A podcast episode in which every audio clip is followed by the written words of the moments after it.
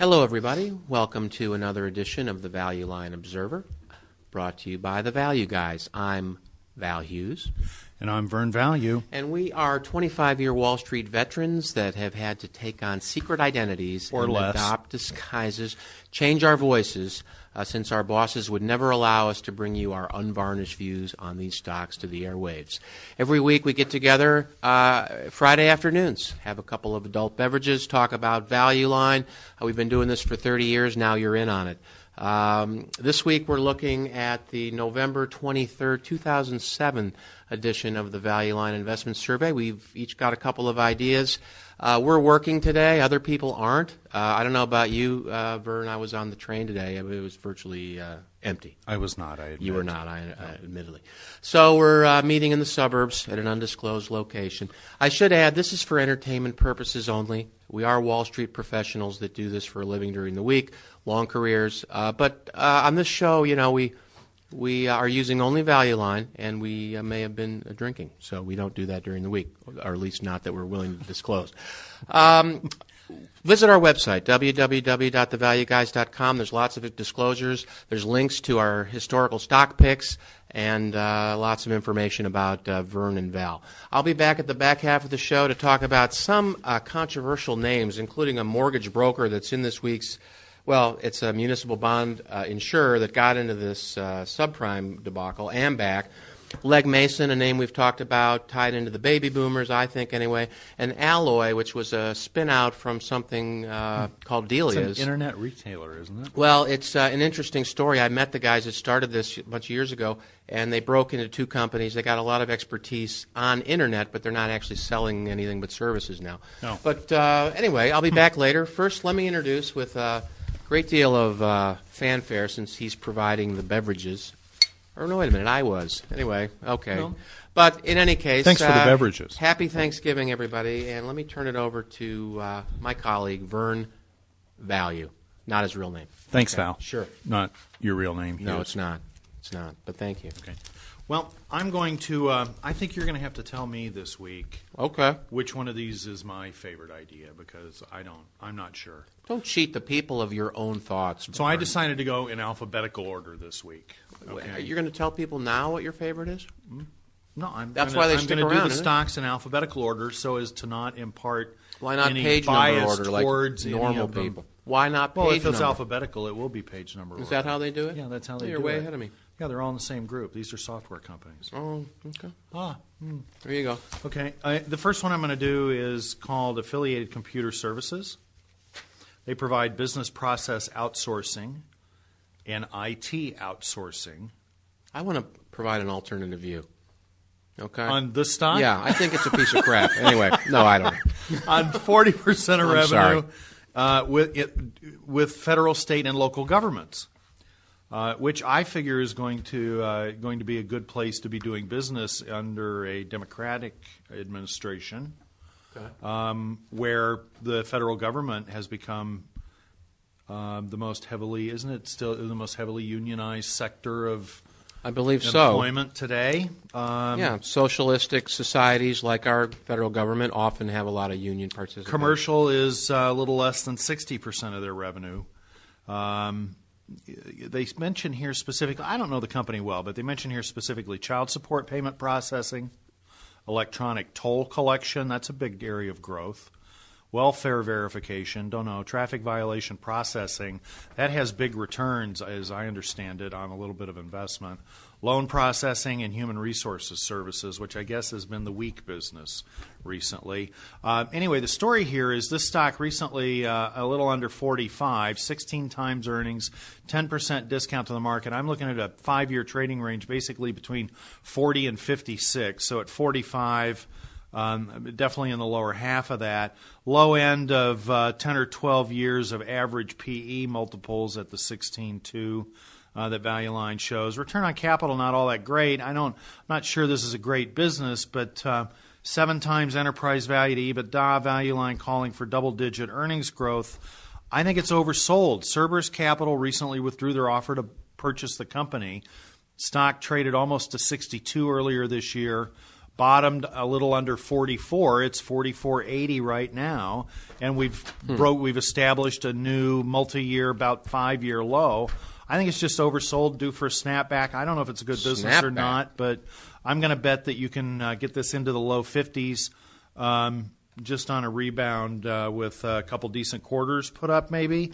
They just did 65 versus 59. Value Line's looking for 86 versus 72 in the December quarter. It's got a low multiple. I noticed that historically, and I mean from about 1999 up through 2006, the stock tended to max out around 1.5 to 2 times revenue.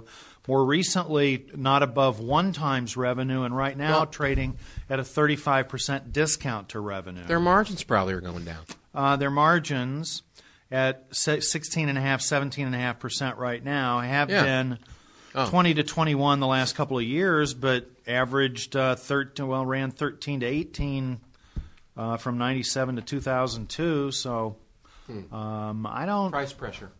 Yeah, there's. I'm sure there's a bear case here, but the stock's kind of on its backside, and you might want to take a look at it. I don't know the company, but Affiliated Computer Services. I've got another one that's off fairly sharply. You sound really passionate about that one. That last one there. Well, I'm passionate about what it looks like technically, if you will. You know, statistical valuation. You're scaring me, Vern. Well, statistical valuation, I guess. It looks cheap. And I can think of a reason why their prospects could improve in the next year or two. And there's a reason why the stock could be artificially depressed recently as well. So, okay. All right. You know, that's enough to... You know, for value. Well, I'm going to say, if you're looking to me, that's not your favorite. That's what I'm thinking. Okay. All right. Let's see if you like Cadence Design. It's not what I like. It's what you like. The symbol here is CDNS. Recently, a little over $17. Last 4 years, basically traded 12 to 20. The multiple here, a 10% discount to market. It's a little below average for the last, like 15 years or something like that. I'm sorry, did you say what they do? No, I didn't. Because I missed that. No, I'm trying to listen. I'm listening in, and I'm going, hey, I don't know what they do. Okay, well, then I'll tell you that they're a leading software supplier. No, they're a leading worldwide supplier of electronic design automation software. So you use this in integrated circuit and systems design and verification, primarily in the semiconductor industry. Okay? Okay. So there's going to be more and more of this stuff in the future. The technical demands are going to be increasingly high. The importance of 100% perfect verification is going to be higher. This company spends 30% of revenue on research and development. Wow, that's high. Yeah. So, it recently traded almost to 25 earlier this year. It's pretty much at its low for the year. Kind of an average valuation from last year, however. Got about 8 times cash flow multiple here. Historically, 12 to 20 times, I'd say. And CapEx is fairly modest here, so it's maybe 10, 11 times free cash flow. Return on capital runs around 10% or so. Not that great, but nevertheless, as they point out, fundamentals seem to be okay. I've got a 9 multiple of EBITDA. I've got Value Line forecasting 15% cash flow and 14% earnings growth. Just again, I don't know where Cadence Design is relative to the industry, and I'd say importantly, given that their numbers have been improving recently, where they are on a new product cycle, and you'd want to check that out. But again, it looks to me like a stock that's suffered a recent disappointment for some reason and has... sort of oversold. So do you have that thing working now? I think so. Okay. Well, it's temperamental. Obviously. Yeah. Okay. So third stock. All right. Cadence Design. Did that warm you any more than? It's your passion. I'm not feeling burned. Well, I'm not. I don't. It's hard for me to be passionate about stuff that I don't know a great deal about. I scoured through the software list, looking for stuff that looked relatively cheap. So you're saying just these are worth doing more work? These are worth doing more work on. All right. Well, they look relatively more attractive than any of the other, 30 or 40 stocks that Value Line has in that group, except for, one more. Bum, bum. Fair Isaac Corp. I know a lot of people looking at this right now. Symbol is FIC. Well, and one of the things that caught my eye was that I'm showing insider buying in, I'm not sure how to read this, May, June, July, August, which is the period that That may be what's getting the crowd going. Looking at recently, stocks around $40, 21 times earnings, so a little bit of a premium to market. But that 20 P.E. is lower than the average in 10 out of the last 12 years. And one of the things that sort of struck me here as I was looking at cash flow, because this is only 10 to 11 times the cash flow number that Value Line's looking for in 2008. Now, these guys are in the news, really, right now, aren't they? They're the ones that figure out the right formula to determine which people are worthy of credit and what rate and which aren't. And that's right at the forefront now of a lot of the, you know, credit woes is have you properly discerned which guy's going to pay you back and which guy isn't. And these guys are right in the smack in the middle of it. This is called invented the FICO score. It's called rule-based analytic tools. Absolutely. And what I like about the business is that they're designed to make business more profitable, which means that there's a very convenient, quantifiable scorecard as to whether the company adds value or not. And the thing I see is that it's really done nothing except grow the top line for the entire period that Value Line shows, all the way back to 1991. I don't know if acquisitions have had a lot to do with that. They mention one in 2002 in their write-up, when you can see a sort of significant step function change in sales. Actually, there's one down year of sales, 2002, the year they did the acquisition. Well, it's an ROI-based purchase that works out. Their return on capital is mid-teens and has been that in the past. And as I was going to say, I was looking at cash flow per share, and recently well above $3. They can apparently sustain this with 40 to 50 cents of capital spending per share.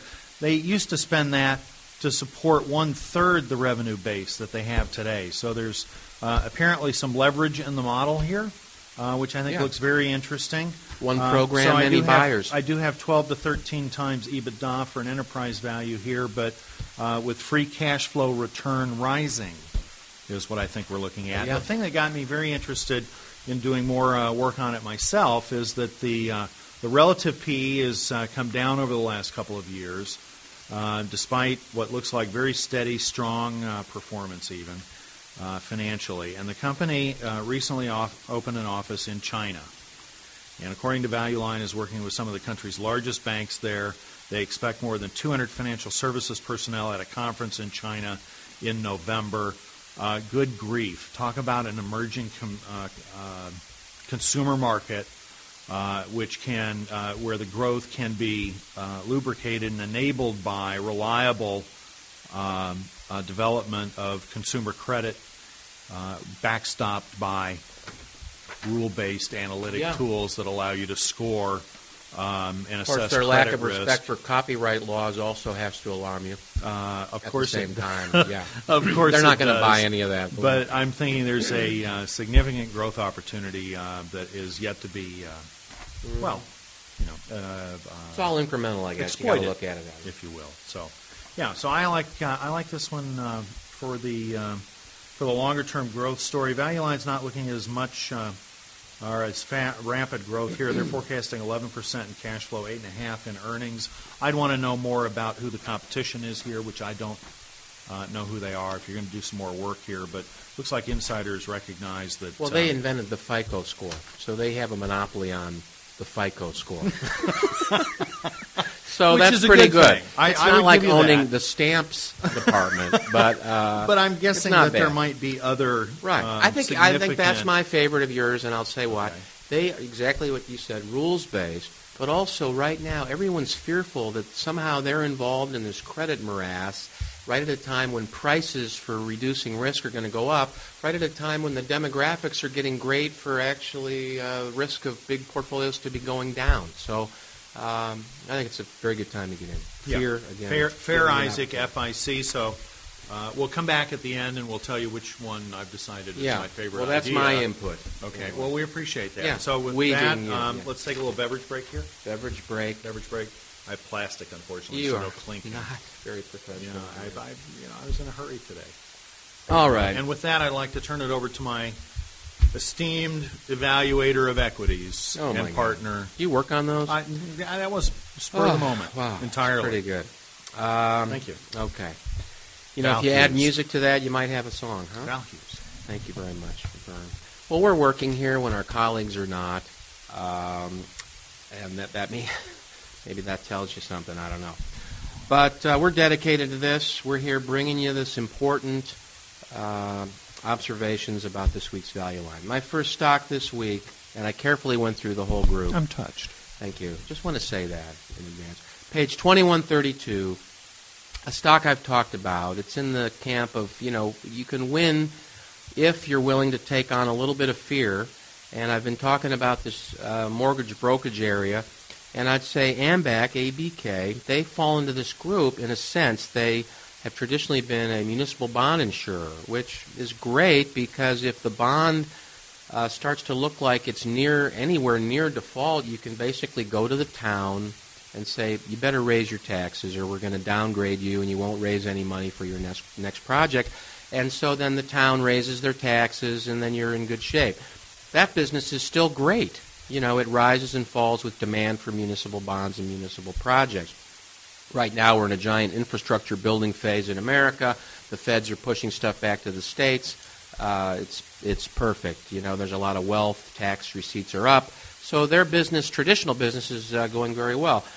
When you go through and read the fine print of what they do, however, they're also involved in the structured finance area, which means that when people were out buying big pools of subprime mortgages cut into tranches of risk, AMBAC and receiving a AAA rating from Moody's or S&P, AMBAC was in there, you know, insuring the value of those portfolios based on that rating. Okay, so that ain't good right now because some of those lower tranches could be completely wiped out.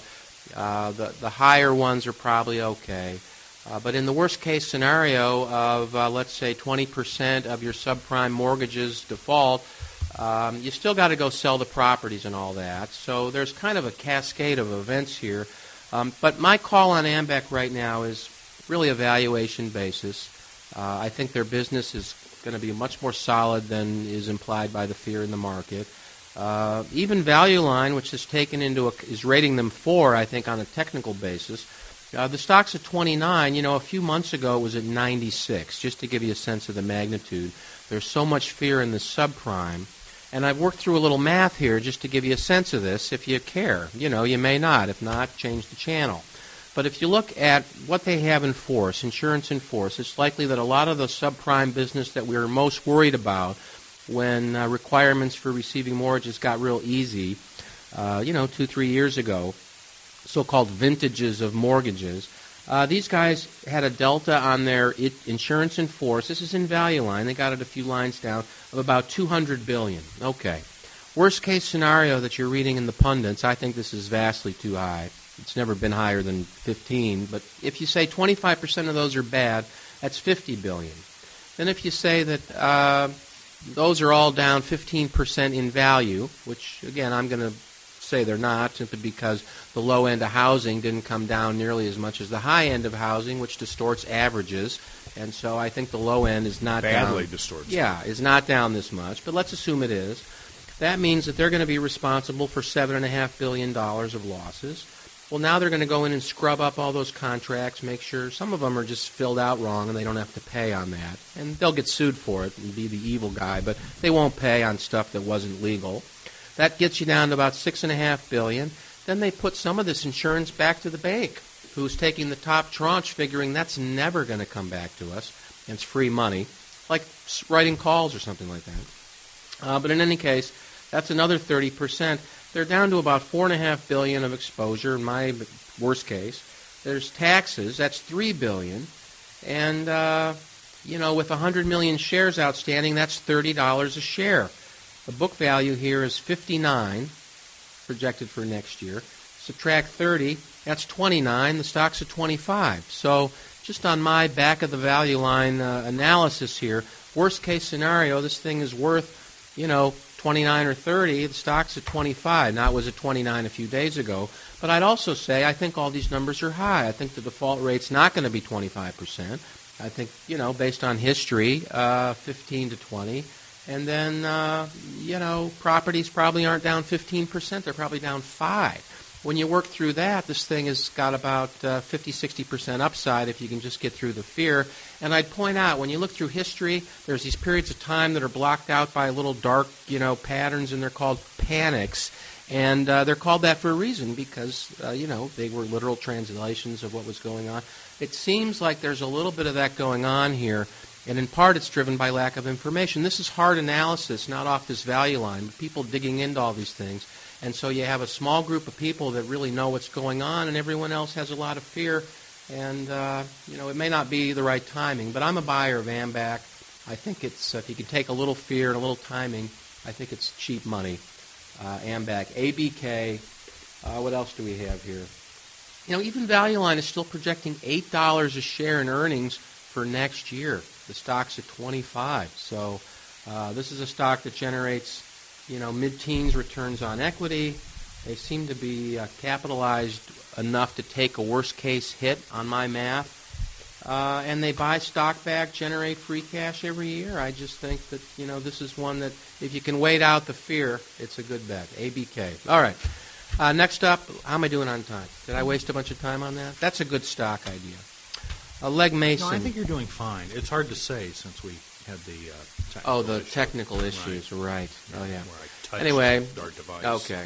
Leg Mason, LM. I've talked about this before, page 2162. My theme on this is simply demographics and then economies of scale. These guys have a bunch of branded investment products pointed at the biggest group of wealthy people in the history of the world. That's the U.S. baby boom as they move into their wealthiest years. There was a big transaction about 3 years ago where the old Leg Mason sold all their brokerage businesses to Citibank, Citicorp, and took back Citicorp's investment advisory business. Now, Value Line is showing their revenue shift is now being 80% commissions and used to be just 14%. I'm confused by that because they gave up the brokerage business, so I'm not sure, you know, if this is exactly right. I'd go check that and call Leg Mason, check the 10K, because that doesn't make sense to me. The commissions are driven, unless that the fees that their sales force on these investment products, what they're earning is called commissions. I think they probably call those commissions. Yeah, but to me that would be fees for investment brands that endure. So there's no description? Yeah, well, they don't describe that, but they own Leg Mason, which you've heard of, Western Asset Management, and then a great name in value investing. They own Royce and Associates. Yeah. They've got $1 billion... I'm sorry, $1 trillion under management, and they're generating about $5 billion in revenues. That's 50 basis points, which is a fair price for what they do, a mix of, I'm sure, growth, value, probably some fixed income in there.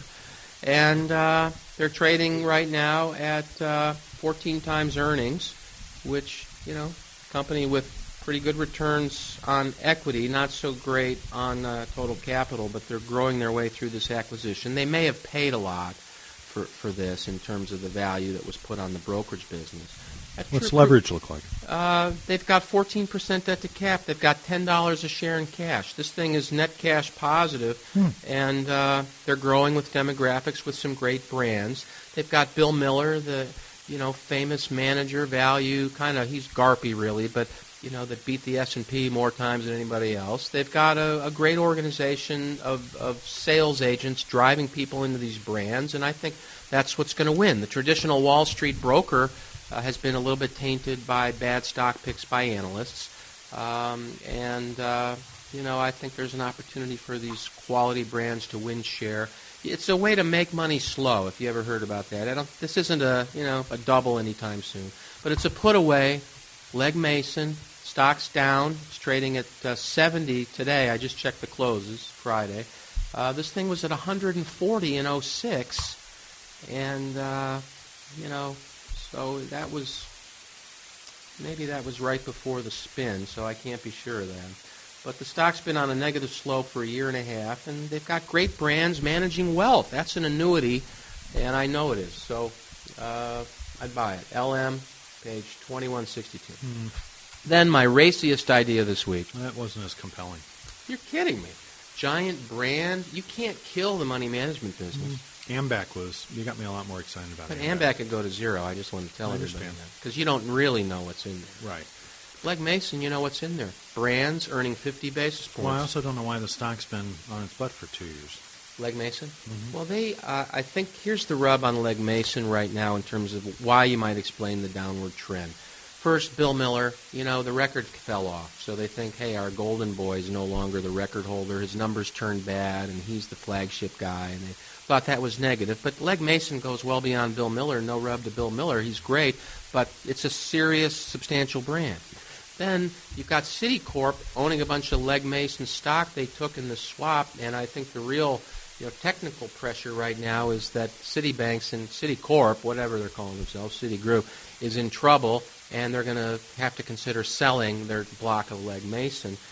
Even Value Line's even talking about that. Okay. Well, if Value Line's talking about it, it's in the stock. Huge overhang, reflected in the stock price. Conceivably, but then you also, it's in the Value Line. If it's in the Value Line, I'm assuming you already know it. Well, I don't. Well, I didn't read about Leg Mason. Read up.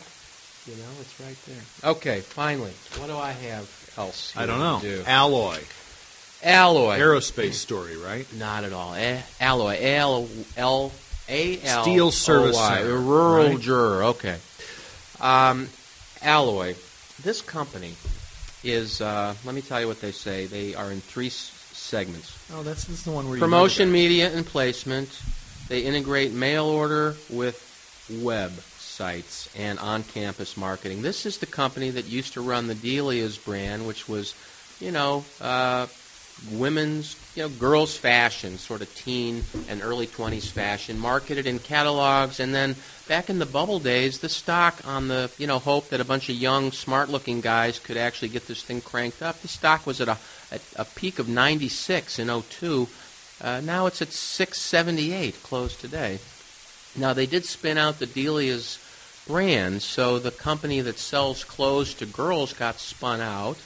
And what these guys are, it's all the back office stuff behind that. How do you take a retailer and put them online? How do you organize orders to get to the home? How do you bill people service fees? How do you collect credit card stuff? All that kind of stuff. How do you analyze the data to know who to mail to? The fact is that direct marketing right now is measurable. People are noticing that. You may have heard us talk about the gains in advertising on the Internet relative to traditional newspaper magazine channels and things like that. These guys are in the mix of trying to help retailers figure out how to direct marketing to, changing array of options between addressable cable, Internet, what have you. They can go traditional media, I'm sure, if they want to. They mentioned print media here. Promotional events, too. So they're broadening into really a promoter of retailing, helping people who can make stuff or organize stuff, good buyers, basically. So they're consultants or? Well, they're implementers into the marketing. They handle the marketing, it appears, marketing services. And I've run into some of these types of companies, but these guys may have a bit of an edge simply because they did it and they successfully spun it out. Even if it's only a marketing campaign, hey, look, we did it, they have done it. And so I think they've got a little bit of credibility. But I'm also drawn to the valuation. At $678, this thing is basically 7 times Value Line's estimate of next year's earnings. They spent a little bit on CapEx. That's got to be a capital cycle because it shouldn't take that much ongoing CapEx. But even at that level, they're trading at 10 times free cash flow. They earn a terrible return on capital. So it's 7 times cash flow, not 7 times earnings. Did I say earnings? You said earnings. Yeah, no. It's 10 times earnings. Okay. This says 18 here. That's the PE. That's the trailing PE. And I'm talking about next year. Okay. So they have signed a few new people. They're out there attracting customers in a growing channel. So when you hear us talk about the demise of the newspaper, magazine, advertising channel, Internet channel's up 30%. You may have heard us talk about United Online. There's a lot of ways to get involved in that. But these guys seem to be consulting and implementing marketing plans and charging fees. I think the spin of Delia's probably left them with some overpriced capital. They should think about writing down the goodwill on the books. That would reduce their equity and help their ROI, and it would get people a little more interested. Book value here is $12. The stock's at $7. They're earning 60 cents. I'm going to venture to say that book value is not worth $12. So if they would write that down It's probably goodwill, non-cash. It would really help the profile of the company in the marketplace. The company's pretty well capitalized. In other words, they have no debt. In the spin-out of Delia's, the one smart thing they did was they paid off all their debt. Their debt went from $70 million to zero, and they've got that working for them. And they've got $25 million in cash, which is $1.50. The stock's at $6.78. So for the underlying business right now, you're paying $5.20. Value Line's saying $1.15 cash flow. I'm just amazed at this chart, though. The stock's done nothing except go down for 6 years. Yeah, that's right. Well, they've had flattish revenue. I would say this about that. The revenue's not growing, so they need to get a marketing department. You know, I would certainly say that. Their operating margin is single digit. It should be double digit. I'm going to say that. So when you buy this, you want to also think about writing letters to the people and saying, start doing smarter things with our capital. But when you buy this at this valuation, if nothing happens, you just sell it at the same price. It's the company management team figuring this out from a low level that I think, you know, gives you some opportunity. And plus the market is getting better. So if they just pay some attention. Buying, yeah, there's no insider selling. Buying. You know, I think these guys are just sort of learning their way on the marketing front. They used to sell dresses. Now they're selling services. This was probably the internal team of the old firm gone out to add customers the way they serve the internal brand of Delia's. And it's going to take them time to figure that out. They probably just need some smart marketing people. But that's all I have this week. That's Alloy, A-L-O-Y, page 2229. I like AMBAC better. And my favorite one this week. Which is your favorite? I'm going to have to say AMBAC because I'm going to have time on Alloy. That one's not going to get away from me. In the case of AMBAC, I should add, we have some very smart investors out there taking stands in the marketplace. The CEO of Old Republic, a well-known guy in the industry. I'm not thinking of his name right now, but 25 years of stable returns on capital, smart businessman.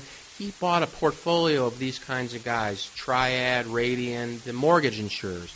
And if those guys are okay, AMBAC's okay. And plus AMBAC has this municipal bond business to fall back on. So Buffett's in there. Actually, if you look up in the last 2 weeks, Buffett's in the same journal article as AMBAC talking about how he sees the value, Geico, Berkshire, you know, they all are looking in here. So they're smart people who understand the value of the valuation. I always like to partner with smart people. Well, right?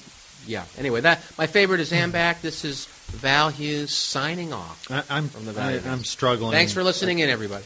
I'm just kidding. I think Fair Isaac is going to be my favorite idea this week. Okay, good day, everybody. Although, I got to tell you, this Affiliated Computer Services really looks oversold to me, and I think I can make 10%, you know, for doing nothing. Yeah. I'll go Fair Isaac. Okay, this is Vern Value, and we're signing off till next week. Okay, thanks, everybody. Right, bye.